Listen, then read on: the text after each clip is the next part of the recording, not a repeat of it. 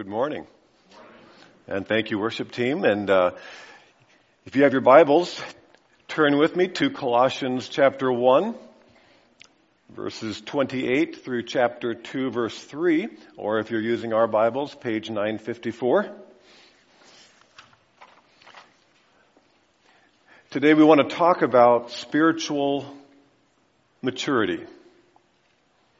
Do you consider yourself spiritually mature? Are you maturing? Is spiritual maturity your goal? And if so, how would you progress to spiritual maturity? That is the concern of Paul as he is writing this letter about AD 60 to a church in Colossae, ancient small town that uh, he had never been to, but he's writing to them from prison. Let's jump into the passage, verse 28, Colossians 1. We proclaim him, referring to Jesus Christ, we proclaim Christ, admonishing and teaching everyone with all wisdom so that we may present everyone mature in Christ. We preach Christ, proclaim Him, teach about Him, so that we can be mature in Christ. I'd like to define a few terms just so we're kind of all on the same page about uh, what does it mean to be mature? Was it, some of the terms believer, disciple, Christian, we use all those terms, right? Let's just try to define these a little bit. A believer or a Christian the way I technically or, or try to use the term biblically is someone who has trusted in Christ alone for eternal life, or the Bible calls them, calls us saved. So if you understand that Christ alone, by his death on the cross for our sins and by his resurrection from the dead, is our sole means of eternal life, if you have put your faith in him, you are a believer, uh, a Christian, you are saved from eternal judgment. By grace you are saved through faith. Ephesians 2, 8, and 9. Okay? This is the same person. The, the person who is a disciple or a maturing believer is, of course, a believer. It's a Christian who is seeking to grow by understanding God better and obeying Him more. That's what maturity involves. So, in other words, it's someone who understands that God saved us not just to transport us to heaven the moment we die, but rather to transform the way we live from here until the day we die. And so there is a process going on in which He is, by showing us through His Word who He is, He is enabling us to, to know Him better, love Him more, serve Him more, obey Him more, be more confident, have the, the fruits of the Spirit, love and joy and peace. There's a maturing process going on. That's should be the goal of every believer. That begins the moment you believe is this process of growth. And then we sometimes use the term disciple maker, a Christian who is maturing and committed to help others mature. So in other words, this is a Christian who realizes that part of the maturing process is spiritual reproduction. If you care about growing, you care about others in the body of Christ also growing. As what? As disciples. Uh, most of you know that uh, the new building we uh, here we call the discipleship center. What's the word disciple all about? Disciple means a follower or a learner. So the disciples, the 12 disciples of Jesus, were following Jesus and were learning. That's that, that process of following someone. So the way we think of discipleship is learning to follow him more. So it's really parallel to the idea of, of maturing. And what the reason we saw the need for this building was we are invested in, the church's purpose is to help us grow spiritually. So we will need time together, time in his word, growing together in our ability, our desire to follow Christ. So, understanding some of these ideas, are you maturing? Are you a disciple? Do you want others to become disciples likewise? How would you do that? Verse 28, we just read. So we proclaim him, admonishing and teaching everyone with all wisdom so that we may present everyone mature in Christ. We proclaim him a person. That has been the focus of Paul in, in the previous paragraphs, the last couple of uh, studies we've been looking at. If you just, just follow the focus on Christ, starting in verse um, 14 of chapter 1. In whom we have redemption, the forgiveness of sins. The, the beginning point of your Christian life is the redemption, the, forgiveness of sins through Christ. Verse 15, He is the image of the invisible God. We found that He was indeed God in the flesh. Verse 19, God was pleased to have all His fullness dwell in Him. He did things that only God can do. Verse 16, by Him all things were created. He sustains all things. He's before all things. He's the head of the church. Verse 20 through 22, we are reconciled to a holy God through Him, Jesus. His blood shed on the cross. Or as we even saw in, last week in verses 24 through 27, uh, together with Gentiles, Jews and Gentiles together form this body, the church, and Christ dwells in us. Do you notice that everything about who we are spiritually is focused on the person of Jesus, who is God? So the question is, do we understand, if we're going to mature, we have to understand the centrality of Jesus, the exclusiveness of Jesus to everything we are this past week, I don't know if you, if you uh, saw this or not. I'm sure some of you did. There was an interview between uh, Aaron Rodgers and his girlfriend Danica Patrick, in which, interestingly, Aaron Rodgers shared uh, his views spiritually. I'm a fan of Aaron Rodgers, I'll have you know. I have enjoyed uh, the last 10 years or whatever it's been. I, I, uh, I like his personality. I like his commercials. I uh, appreciate his charitable work. And so this is no effort to, to, to smear a local uh, hero. But I was saddened to see where he landed spiritually in that interview. Especially knowing, as he has described, that he grew up in a church where the scriptures, I don't know what church it was or where exactly that church is at, but where evidently he uh, studied the Bible, where he heard the message of Jesus, went on missions trips, was part of a Christian campus organization, and so forth. Um, and, and what he shared is simply, it's not about him, it's a representation, and he actually articulated quite well what most of our culture thinks about spiritual things.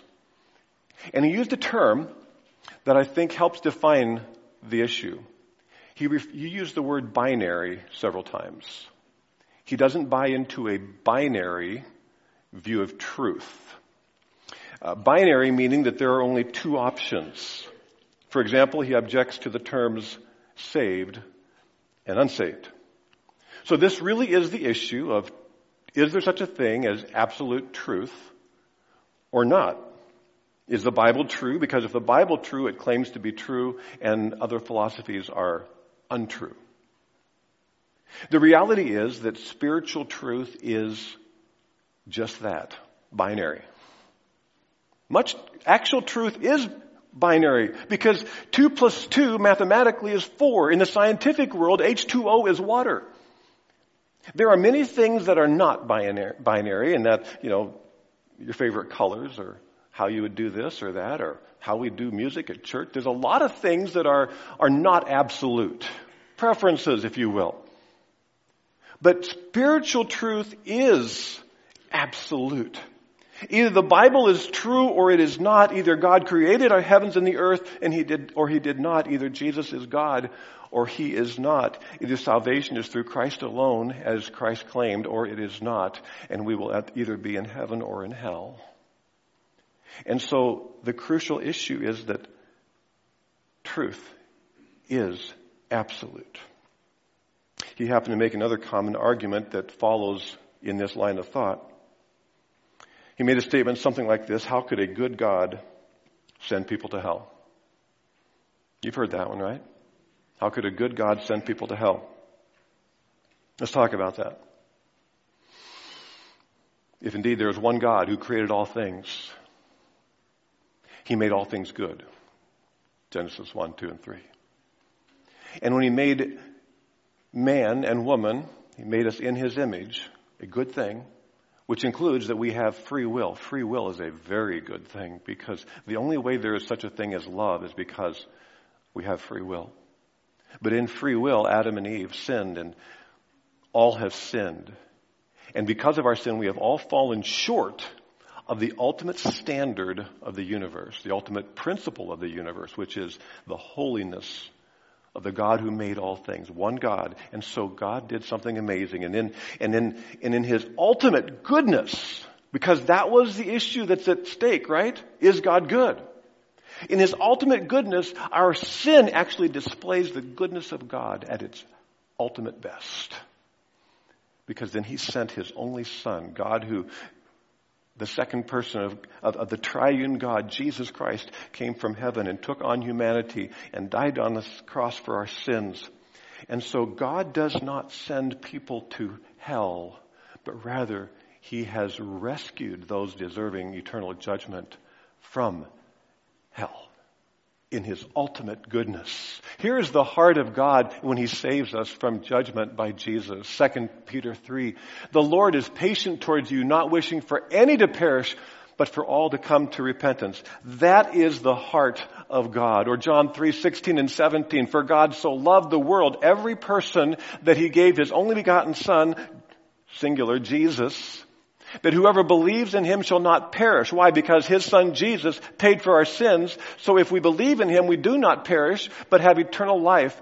Because God did not send his son to die on the cross to judge the world, but that the world might be saved through him. So he who believes in who? Only one option the Son has eternal life. He who does not obey the Son will not see life, but the wrath of God would remain on him because that is our fallen condition, deserving of eternal judgment of God. So God doesn't send people to hell. God sent Jesus to rescue us from hell. So, it makes perfect sense in verse 28 that Paul says, we proclaim him. We got nothing else. We proclaim Him, admonishing and teaching everyone in all wisdom so that we may present everyone mature in Christ. So Jesus and His salvation through the cross is the basis of everything we are, everything we ever will be. And so it only makes sense that we would teach and admonish one another about Christ for our spiritual growth as well. He was responsible for the starting point, how we came into relationship with God and have the righteousness of God placed on our account so we would be eternally forgiven. But He is also the basis of our maturity and growth. Paul would write to the Corinthians, according to the grace of God given to me, Paul said, personally, like a skilled master builder, I laid a foundation and let each one take care how he builds on it. 2,000 years later, we're still building on the foundation. What's the foundation? For no one can lay a foundation other than that which is laid, which is Jesus Christ. So every bit of spiritual maturity also comes from, through, and is about Christ and who He is. So we proclaim Him. He's all we have. How do you know what you need to know about Christ so that you can mature. It doesn't just fall into our minds through osmosis. That's why he says we teach and admonish.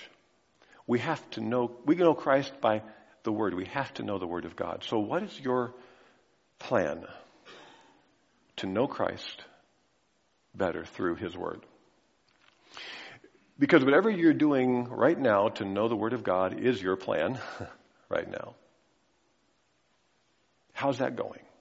I don't just say that to, to put guilt, but to put an urgency that your spiritual growth, your stability, your encouragement is dependent upon your understanding of who Christ is. And so you need to know what's in the Old Testament because the Old Testament is preparing mankind for the coming of Christ and showing the inadequacy of even God's good standards. The laws and rules did not transform people.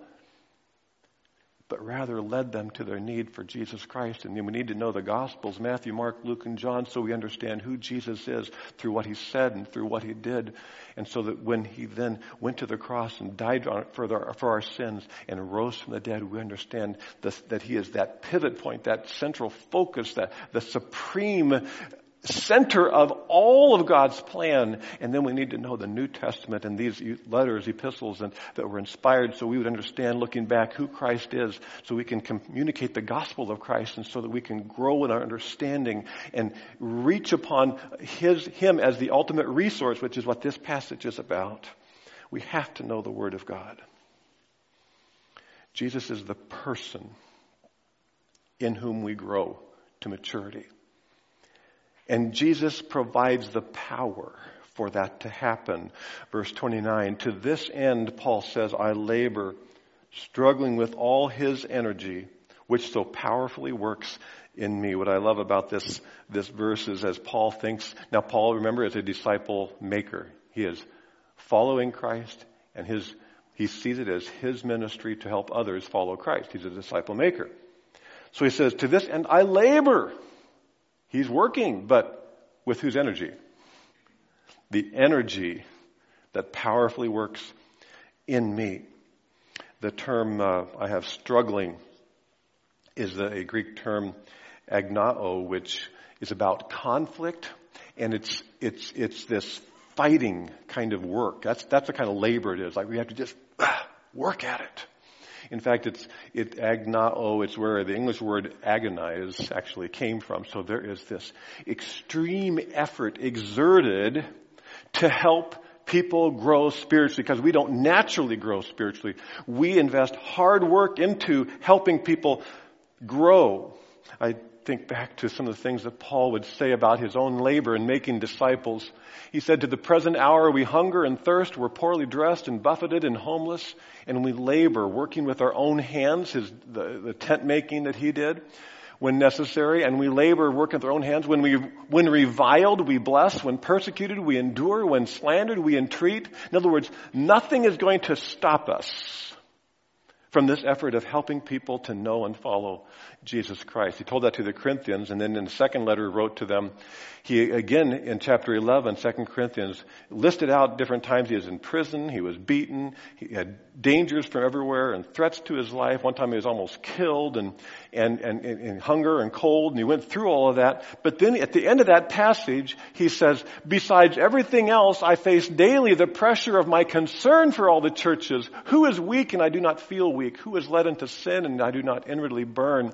So as, as, as hard as some of this outward persecution and the personal sacrifices and the discomfort he, he went through, he says, that's really not the biggest deal. The hardest thing is when I see believers like you in Corinth, and, and they were struggling in Corinth.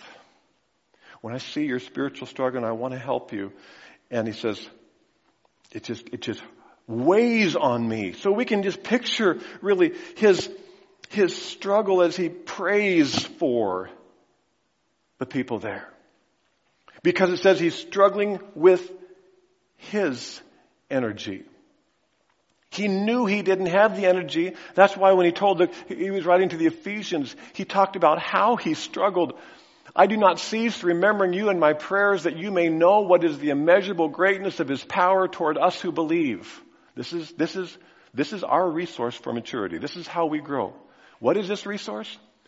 It's according to the working of his great might that he worked in Christ when he raised him from the dead. If you can picture ultimate power, it's when the God of the universe raised Jesus from the dead. And that power is available to who? Those who believe. That's how important this is. So that we we need to understand the power of God through the person of Christ because His power works in us. So Paul says, I think about you and my passion for you to be growing spiritually and, and overcome the struggles you have and trust God in the middle of the circumstances you face. He says, I pray that you would know that immeasurably great power to endure, to overcome, whatever it might be because it's accessible to you. So when he labored, he really meant laboring in prayer. He prayed, I think he prayed that they would pray, Because when, when you pray for someone, you're praying that you're depending on God to work in them, and then you pray that they would depend on God to work in them. That's why he said we proclaim Christ. That's our only hope. Are you a disciple? In other words, you care about following and growing and maturing in Christ, and are you, do you have a disciple making heart? It's good and normal that we would first probably and, and, and mostly pray about our own needs because we all have our needs and, and, and yet we will be amazed what God does when we begin to invest and pray for the needs of others. When you have a, a younger child or even an adolescent, you, you, you kind of just know, you just kind of accept they're kind of absorbed in what they're going through, okay? But isn't it amazing as a parent how thrilled you are when you start to notice when they want to serve somebody else, when they have a heart for caring about somebody else. That is a mark of maturity.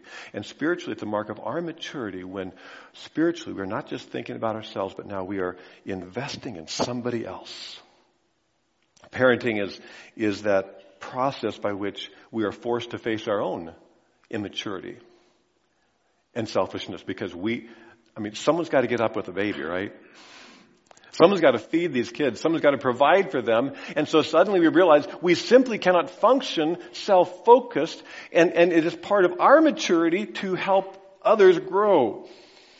And as you are with that baby and your love grows and your, your, your maturity grows and your, your tiredness grows too, but I guess that's part of maturing. But if you pursue being a follower of Christ, you will care about others following Christ. That's a natural or supernatural progression.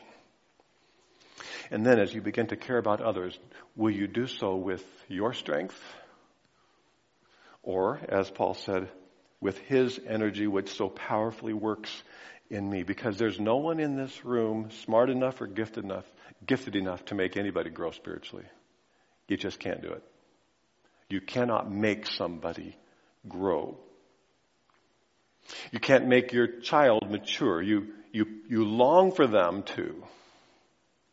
And so you, you, you do certain things in their younger years especially where you must require and enforce obedience, teaching them patterns. But even while you are obligated to shepherd their heart, you cannot change their heart. And it's one of the harsh realities every parent will face.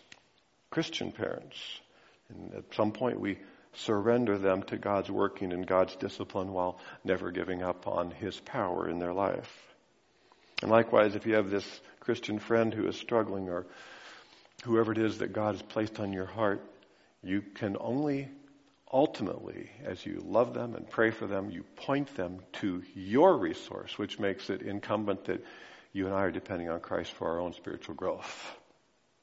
So the person that brings us to maturity is in Christ. We preach Him that you might be mature. The power is Christ's. Verses 1 through 3 in chapter 2, and this is kind of one continuous thought, I believe, kind of a little bit unfortunate chapter division here, is pointing us to the process. Some a unique and ultimate resource that God uses in this process of maturity. So you want to grow and you want to help others grow. What has God designed for that to happen? Verse 1 I want you to know how much I am struggling, the same word, agonizing, for you and for those in Laodicea, and for all who have not met me personally. Um, this reference to you, Colossae, and Laodicea gives us an opportunity to uh, review the, the geography of, of this book. Uh, Paul is writing from Rome. He's imprisoned in Rome. They had, he had been arrested in, in Jerusalem, and uh, he appealed to Caesar. So he went to the, the capital of the Roman Empire and waited there, as we mentioned last week, for some two years, waiting for his accusers, the, the spiritual, the, the religious leaders of the Jews, to come and accuse him. They never showed up. So he had this time to, to write these letters. So he wrote to Colossae, our book that we're studying, and uh, he also said, I'm struggling for you and I'm struggling for those in Laodicea, about 10 miles northwest of, of, uh, of where he's at. Those he had not seen face to face. So he never actually went to these churches, and yet when you picture him struggling and agonizing, so he didn't, he didn't get persecuted in Colossae or Laodicea. His struggle was spiritual as he prayed for people he knew or came to know there. So this, this, this agonizing was a, a I think a, a prayerful one in verse one. It's interesting that Laodicea is mentioned also, just a little bit of a historical note. Go to the end of Colossians chapter 4 verse 15 where he says, give my, give my greetings to the brothers at Laodicea and to Nympha and the church in her house. She seemed to, uh, so Philemon hosted the church in Colossae and Nympha evidently in Laodicea. And then verse 16, after this letter has been read to you, see that it is also read to, in the church of the Laodiceans, so pass this on and that you in turn read the letter from Laodicea. Now that's raised a lot of interesting questions. Uh, is there a, a, lost letter of Paul that he, a letter he wrote to the Laodiceans? Others, probably most, think that that was actually the book of Ephesians.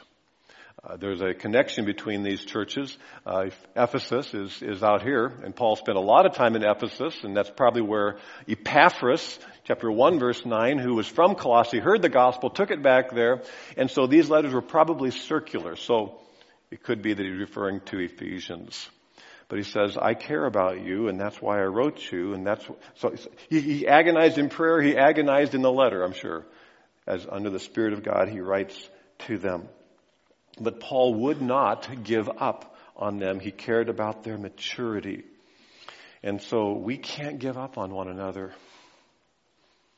We, we keep praying and pointing people to the sufficiency of Jesus Christ.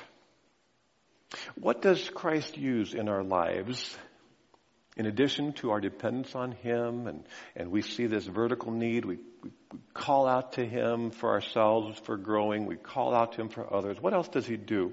I think we, we, we see a process in verses 2 and 3 that is very, very, very crucial to our spiritual growth. My purpose, verse 2, and I'll read, I'll read it in my translation, and they all kind of, it's a long sentence with a lot of clauses, so it might sound a little confusing, but we'll work through it. My purpose is that they may be encouraged in heart and united in love so that they may have the full riches of complete understanding in order that they may know the mystery of God, namely Christ, in whom are hidden all the treasures of wisdom and knowledge. Follow that? It's one of those you kind of read that quickly and you go, I think that's really good. I'm not really sure everything that it says. Um, so sometimes we need to read slowly, and uh, sometimes it helps a little bit to just kind of uh, pause and, and, break it down a little. So I'm going to try to summarize uh, what it's saying. Uh, in a sense, by, by diagramming the sentence, but the bottom line seems to be this. My purpose, as I struggle for you, as I pray for you, as I write to you, my purpose is that you would be encouraged, but you will be encouraged by your connection to other Christians. The basic uh, skeleton of the sentence is this My purpose is that they may be encouraged in heart by being knit together. The two main verbs are being encouraged. How?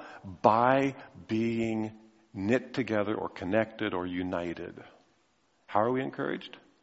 By being knit together, connected to one another. Why is that so crucial? Why is that a Christ centered resource? Because we all are the body of Christ.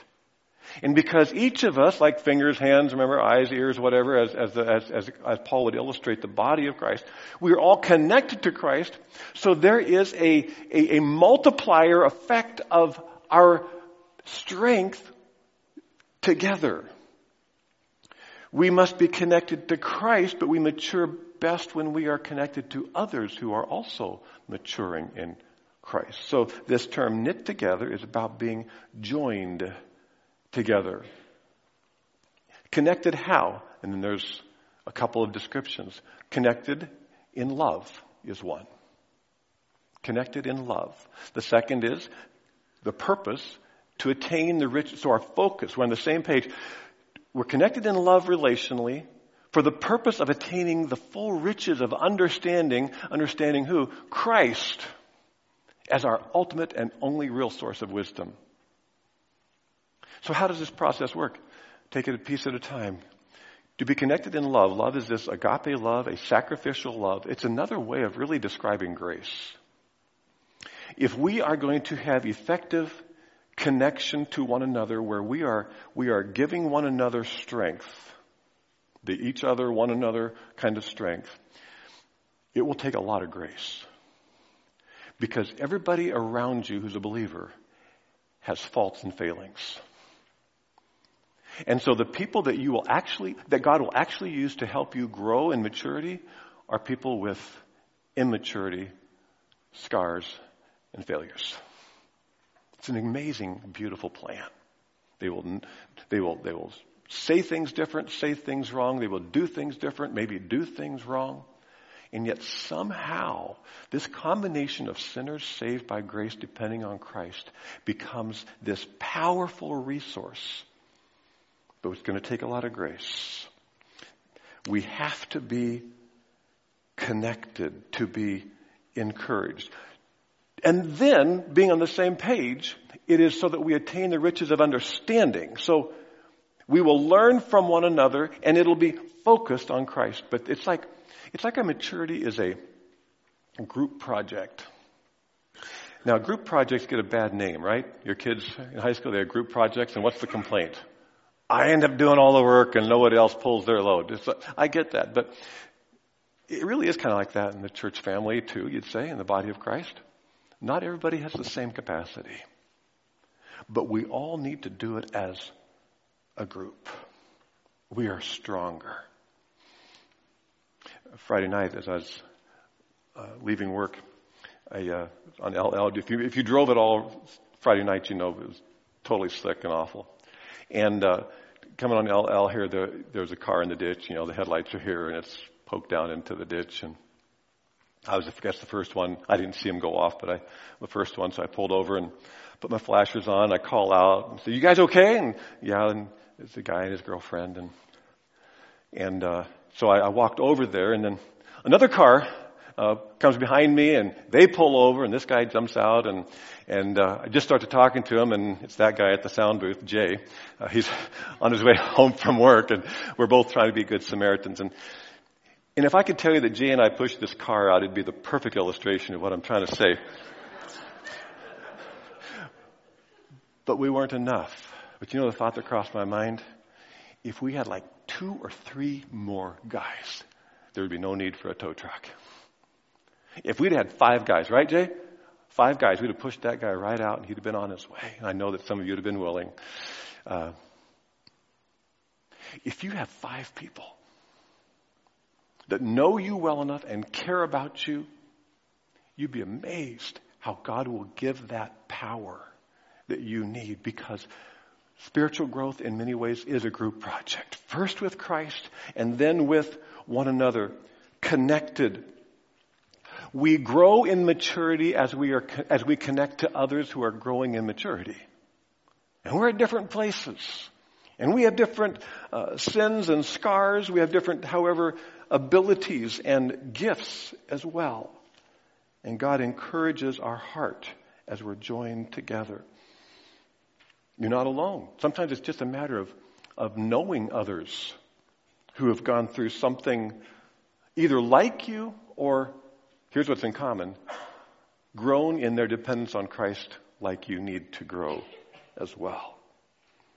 Uh, just, just knowing there's some, and then, and then opening up and asking them to pray and agonize with you becomes part of your growth. So we connect in love. We connect in to, this, towards the same goal, towards the spiritual riches, so that you may have the full riches of complete understanding in order they may know the mystery of God, namely Christ. So it's focused on Christ. D.T. Niles said what you may have heard the quote though.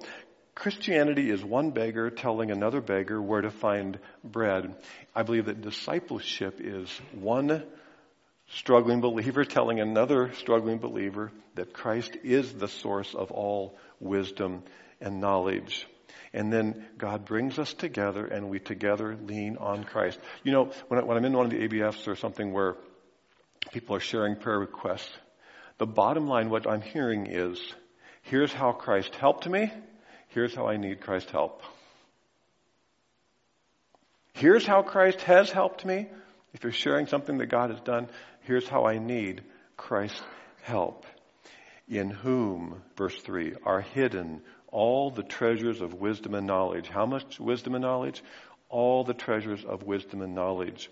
And somehow as we come together and lean upon Christ, a, we learn the spiritual realities, and then sometimes we learn the practical things we might need as well. Someone's going to have a snow shovel or a tow rope or something we need, and, and we find the practical kinds of help that God might use. But He's all we have, and sometimes we just need people with skin on to remind us. I know that from here I talk about and need to connect and and and I know that's that's new and sometimes even uh, frightening for people or it's something you did long ago and um, it's like I need to put a disclaimer on my plea for people to be connected in Bible studies or ABF and the disclaimer is this if you if you visit one don't expect to be impressed it's just regular people it's just regular people there's no magic in those classrooms. They're just nicer than they were a year ago, but there's no magic. All we have is Jesus.